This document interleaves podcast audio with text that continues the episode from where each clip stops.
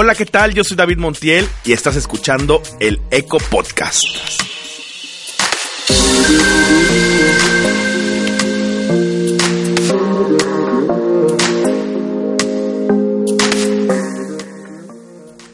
Para cambiar el mundo, primero hagámoslo nosotros. Sean bienvenidos, Eco Players, a su casa, a su búnker, a su conexión con el planeta, directamente desde los estudios de Irresistible Records. Esto es el Eco Podcast. ¡Bravo! Y permítanme abrirle la puerta y el micrófono, claro está, a nuestro invitado. Él es un creativo fantástico, un genio nato, crítico, inteligente, comediante, conductor, influencer. Ladies and gentlemen, o se hace banda y tambora, redobleces para Inundation. ¿Cómo estás, amigo? ¿Cómo estás? Ah, súper bien, súper bien. ¿Cómo, ¿Cómo te trata la vida? A mí, al 100, amigo. Este, estamos cerca de celebrar los, ¿qué sería? Los 12 años del Inundation Day, ¿verdad? Eh, y pues muy contentos, muy contentos ahorita. Echando un poquito flojera, pero ahí estamos. En verdad, EcoPlayers, una de las personas más inteligentes que conozco. Es un humor sumamente exponencial el que tiene nuestro invitado, Inundation, y hoy nos vienes a hablar sobre algo que detonó el contexto de tu proyecto, Inundation. ¿Así decidiste llamarte después de la inundación? O cuéntanos, eh, ahora, ahora sí que el origen de este nombre.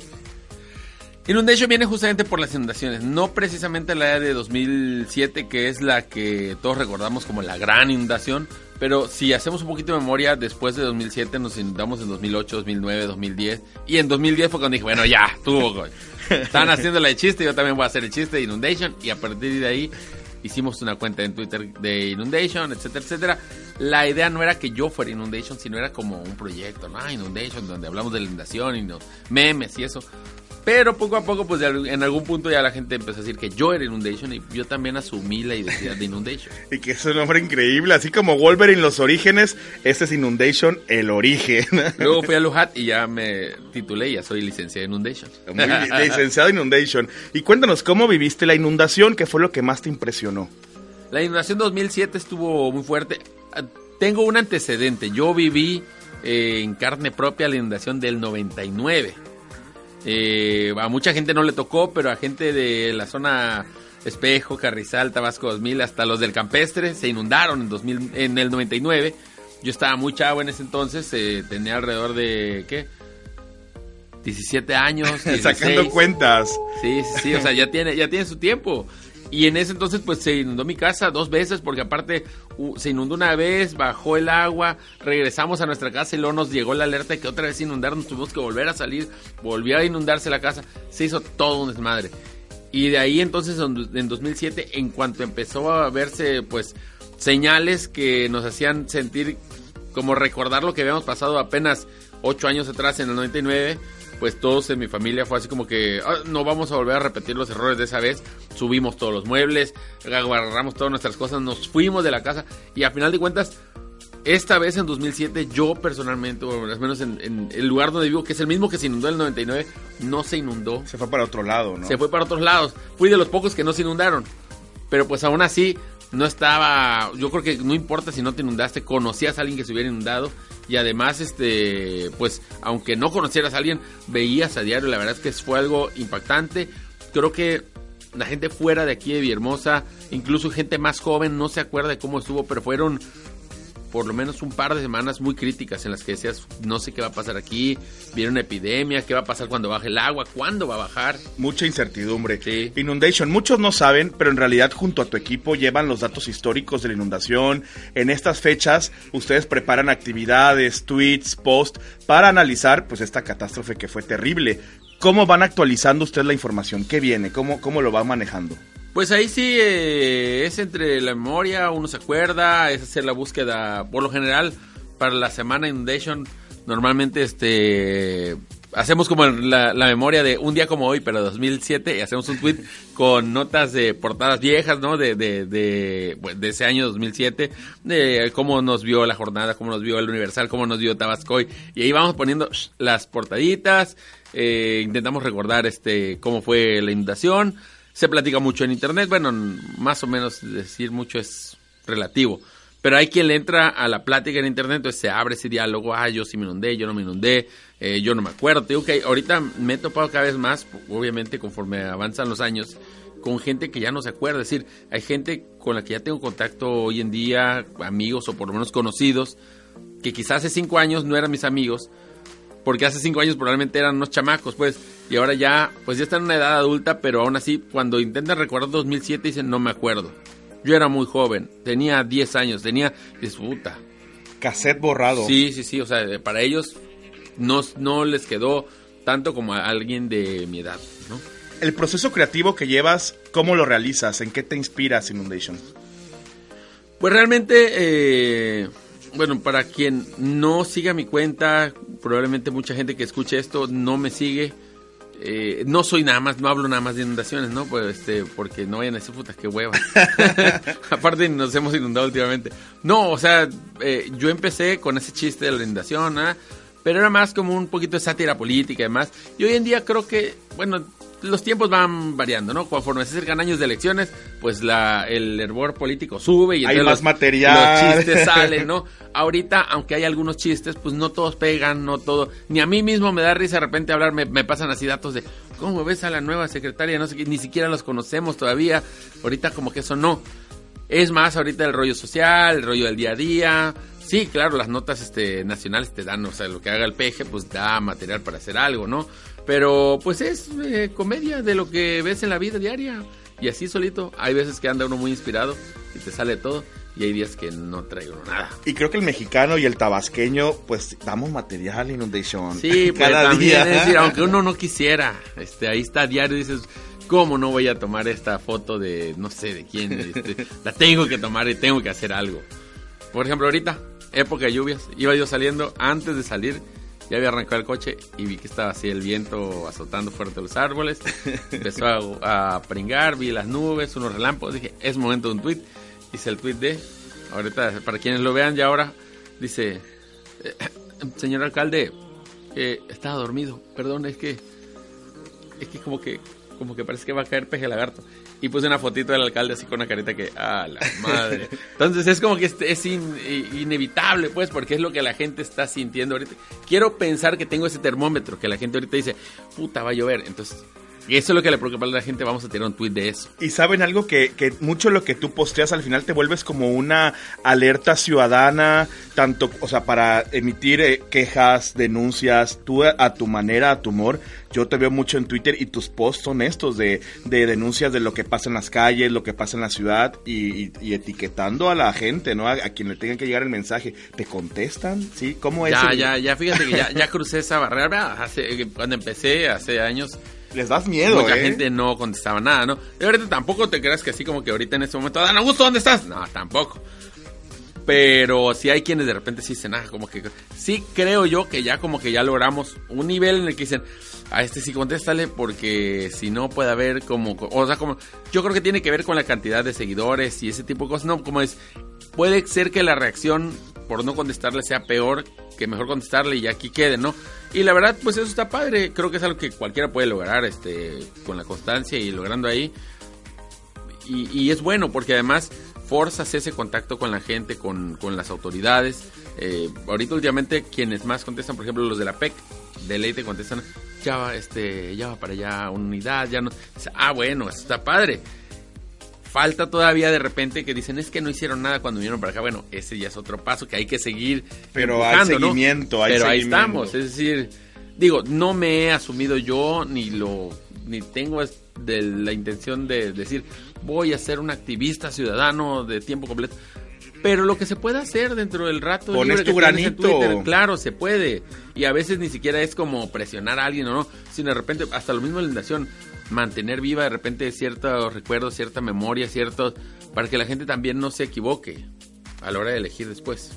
Muchos jóvenes Inundation y no tan jóvenes aman el contenido que están compartiendo en tus redes sociales. ¿De qué manera tú crees que los cibernautas, está, está muy chaborruco decir cibernautas, yo diría los cibernautas, los ecoplayers o la gente que está en internet, súper retro, ¿verdad? Pero los web surfers, ¿de qué manera pueden sumarse a actuar en pro del planeta, así como lo estás haciendo tú? ¿Cómo ah. crees que pueden ellos iniciar? A estos navegantes de la supercarretera de la información. estamos a un clic de distancia. Ya no se puede decir un clic de distancia porque ya no haces clics. O sea, ya ahora todo es... A un pues, dedo... Un, tap, ¿no? Un tap, pero, pero en español no hay un... El tap no sea, la palabra tap no sea asumido como el clic que sí pegó y se hizo hasta cliquear. Bueno, eh, ¿qué pueden hacer? Bueno, desde número uno, informarse. Es lo más fácil, no tienes tú exactamente que hacer nada, no tienes que saber incluso para informarte, al contrario, tienes que no saber y luego llenar ese vacío de conocimiento con conocimiento que está ahí en internet.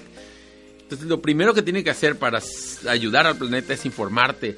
Empieza a seguir cuentas que, que hablen de cómo cuidar el planeta, del daño que estamos haciendo.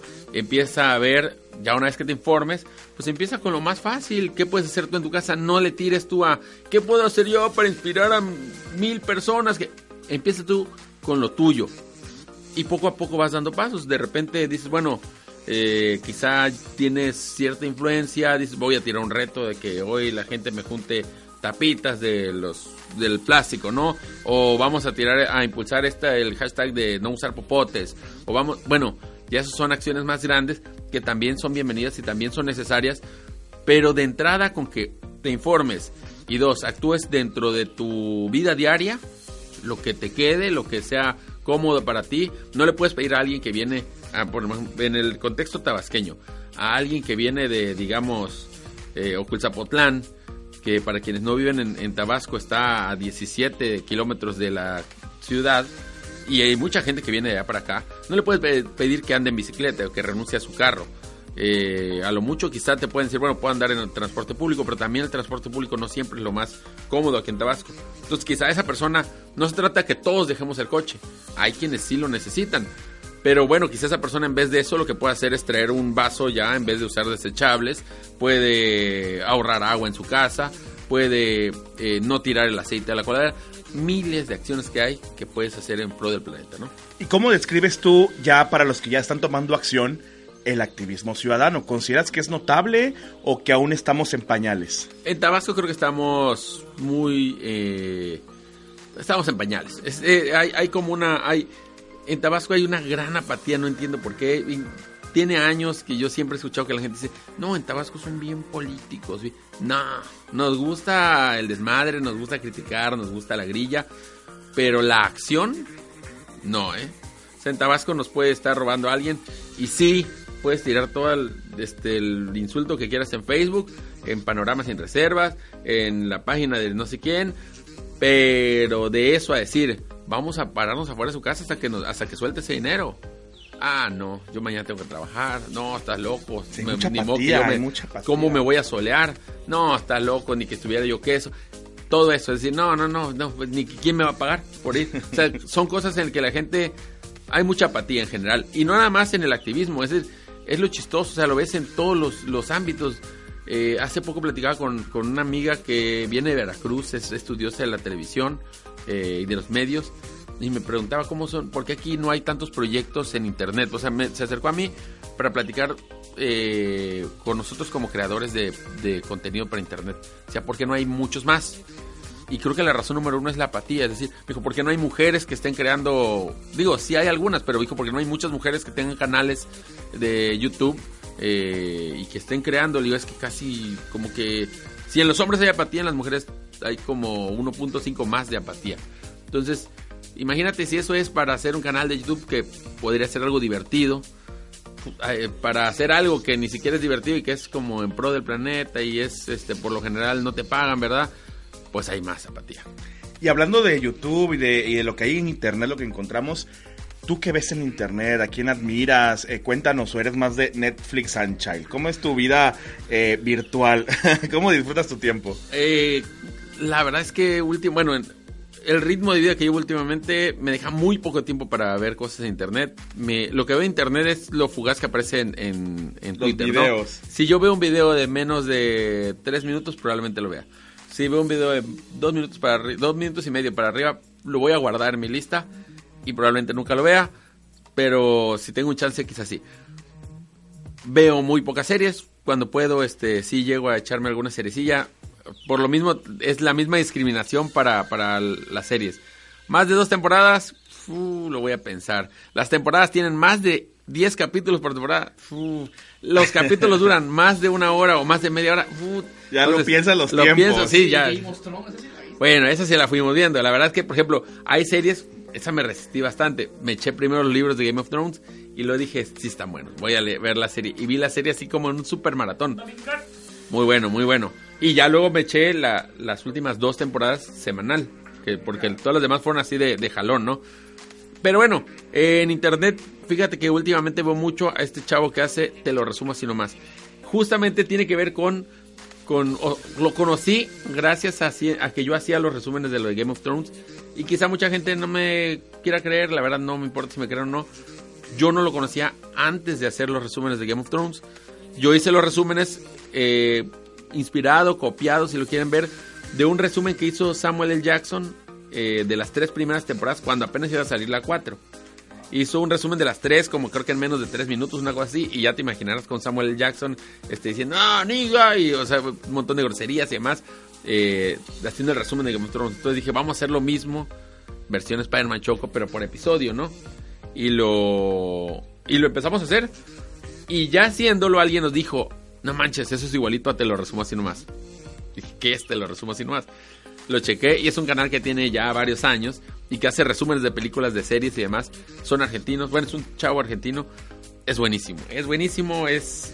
A final de cuentas, me defiendo en... eh, creo que algo que me defiende es que el estilo de este chavo es mucho más complicado que el estilo de los resúmenes que hacemos nosotros.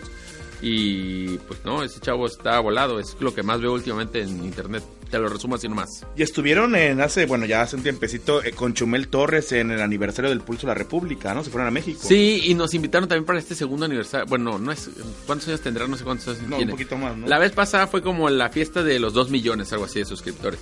Y luego este año volvieron a hacer, eso fue el diciembre 2017. Y este año volvieron a hacer otra. Y también tuvimos invitación, pero no tuvimos chance de ir. Y pues ahí nos quedamos. A ver si no ya nos cancelaron nuestras invitaciones. ya No, nos van a dejar de mandar. Intentamos tener contacto con gente también de fuera, pues para platicar de cosas que haces y cómo le haces. El Ah, crossover, el crossover Sí, es súper sí, sí, importante. ¿A, eh, ¿A qué atesoras de tu personaje? ¿Qué atesoras de Inundation? ¿Qué consideras que ha sido lo mejor y que te ha permitido alcanzar este proyecto? Tu eh, crítica, sátira, tu humor, lo que contagias también y lo que inspiras también a la ciudadanía. ¿Qué es lo que más atesoras? Mira, hay, hay varias cosas. Eh, esa pregunta me, ha hecho... Lo primero que pensé fue así como, ah, pues este, me divierto y hago videos eh, divertidos, bla, bla. Pero la verdad es que luego, entre más la pienso, tiene más niveles. Número uno, eh, personalmente, creo que me ha permitido el hecho de jugar con un personaje que a final de cuentas cada vez es prácticamente soy yo, pues ya no es un personaje. Pero me ha, me ha permitido como, como expresarme más, como con menos miedo, como menos, menos inhibido. Eh, pues puedo, puedo expresarme más abiertamente y me ha ayudado a mí en lo personal a ser más abierto, pues a, a- pues sí, a hablar más directo, más de frente con la gente. Número dos, me ha permitido conocer a mucha gente. Hay un montón de gente. He conocido gente que quizá nunca más volví a ver en la vida y pues ya, nada más que den un saludo. Pero he conocido gente que, que, que, pues que ha aportado algo, ¿no? Y que, que me da gusto conocer. Gente con la que quizá colaboro para algún proyecto o le, le intento ayudar en lo que yo pueda o me han ayudado a mí. Y eso está padrísimo. Eh, y por otro lado también, en otro nivel, me ha de algún modo hecho como apreciar más eh, mi tabasqueñidad. La tabasqueñidad Sí, que, que- promueves Porque día a día. justamente el chiste del personaje era así como que jugar mucho con algo muy choco, escribir muy choco, este, me como las heces en, el- en los tweets, eh, escribo a como me imagino que alguien muy choco lo esté, lo esté diciendo, ¿no? Entonces, eh, poco a poco, de pasar de la simple burla de lo tabasqueño, pues he ido como abrazando un poquito algunos elementos que quizás estaban en mí, pero no tan arraigados. Y ahora me hace como apreciar un poquito más eh, Tabasco y la condición del paisanaje. La verdad que sí. La tabasqueñidad, me La encanta. tabasqueñidad. Inundation, un mensaje para todos los ecoplayers que nos están sintonizando. ¿Qué les dices? Duro la, discurso de Flor Tabasco, duro a la cabeza, conciso. ¿Qué mensaje les puedes compartir a toda nuestra comunidad? Amigos, esta, eh, estos tiempos de internet, todo parece muy fácil, todo parece muy al alcance de la mano, pero si quieren algo, tienen que ser constantes, tienen que seguir luchando como si no hubiera internet. Y ahorita con internet, a, a lo que me refiero con si quieren algo es puede ser, si quieres informarte, no se trata nada más de bajar una, abrir una página y ya. Tienes que hacer el esfuerzo por verificar esta información. Si quieres comunicar algo, tienes que hacer el esfuerzo por ver que tu mensaje valga la pena. Si quieres conocer a alguien, tienes que hacer el esfuerzo de conocerlo en persona, a pesar de que, o conocerlo bien y no nada más a través de, de mensajes, ¿no? Entonces, eh, aunque Internet pareciera que nos facilita todas las cosas, creo que hay que ponerle siempre un empeño y hay que echarle ganas a todo lo que quieran hacer. Y síganme, por favor. Tus redes, ¿cómo estás en, en, la, en Instagram, en Twitter? En todo soy como arroba inundation. Arroba inundation en Inundation, Facebook, en suena. YouTube. ¿No? Y excelente. El internet sin duda nos aleja o nos acerca. Sí, Inundation. sí, sí. Hace rato preguntan el nombre de Inundation, ¿cómo salió? Una vez, hace... estábamos dando unas notas en un programa de música que está ahí en la radio donde trabajo. Eh, y un cuate dijo, ¿cómo que hay una banda que se llama Anthrax? Hay una banda de thrash metal que se llama Anthrax. Y yo dije, sí, Anthrax. eh, Anthrax, este... y dijo, "Eh, ¿cómo, ¿cómo puede ser? Este chavo estaba como medio sacado de onda. Quizá no era su rollo el, metal, ¿verdad? Le dije, es que justamente en el mundo del metal, pues los nombres por lo general van en torno a cosas que dan miedo, ¿no? Entonces a cosas que le espantan a ellos. O sea, hay, hay bandas que se llaman Suffocation, este, Dying Fetus, no sé. Esta banda en particular se llama Anthrax. Y él dijo, ¿y qué sería aquí? ¿Cómo sería una banda tabasqueña de metal? Lo primero que alguien que estaba ahí en el grupo dijo, dengue. Ah, dengue podría ser. Y luego alguien dijo, otro más, no me acuerdo. Y a mí en ese momento me salió, pensando en el rollo de Suffocation, este, Annihilation, que son nombres de bandas, pensé Inundation. Para entonces habrá sido como quizá 2008, 2009. Estábamos viviendo inundaciones a cada ratito. Y fue así como, y, y aparte, en cuanto le dije, arrancó así como carcajadas de todo el mundo. Como ah, huevo, Inundation. Y yo dije, ah, no, esto me gustó. Se quedó en mí, pasó mucho tiempo. Y cuando hice lo, el blog, dije, aquí está el nombre, lo tengo guardado desde hace tiempo: Inundation. Y, Y aquí estamos, chavos. Ni mandado a hacer. La verdad que sí. Gracias Inundation con esta historia, conociéndote un poquito más, aprendiendo también de tu manera de vivir y cómo ves la vida. Pues déjenme presumirles Eco Players que además de ser un excelente amigo, es un excelente aliado. Y el activismo que Inundation hace no solo es en redes sociales, también se suma a las causas, a los movimientos, a los llamados, todo lo que sea para hacer acciones positivas. Muchísimas gracias por tu entrega y eso es lo que tiene que también sumarse la gente, ¿no? Que tu trabajo, lo que tú haces, que te diviertes, pues trasciende e inspira. Así es, yo siempre creo que en Internet es solo la extensión de lo que eres en la vida real, eh, aun cuando uses un alias y demás. Eh, lleva siempre la regla de no hagas cosas en Internet que no harías en persona, no digas cosas que no dirías en persona, cara a cara. Y por lo mismo, si en Internet te gusta mucho impulsar este, ah, que donadores de sangre, que ayuden y que... Bueno, un día párate y ve y dona sangre para alguien, un día párate y ve y junta tapitas, un día párate y limpia el, el frente de tu casa, el parque de tu colonia. Ese tipo de cosas que nos gusta decir internet, hay que dar el paso para hacerlas. Excelente, ahí está el mensaje. Inundation, muchísimas gracias. Gracias David y gracias a todos por escucharnos. Gracias Eco Players, Ah, gracias a nuestro productor, por también supuesto. nuestro productor que está acá, Bernardo Basó, desde los estudios de Irresistible Records. Gracias a todos porque cada vez somos más en esta comunidad increíble. Gracias por sumar, por hacer la fuerza y por alzar la mano para iniciar cambios hacia una conciencia ecológica. Yo soy David Montiel y nos escuchamos en el próximo Eco Podcast. Au revoir. Yeah.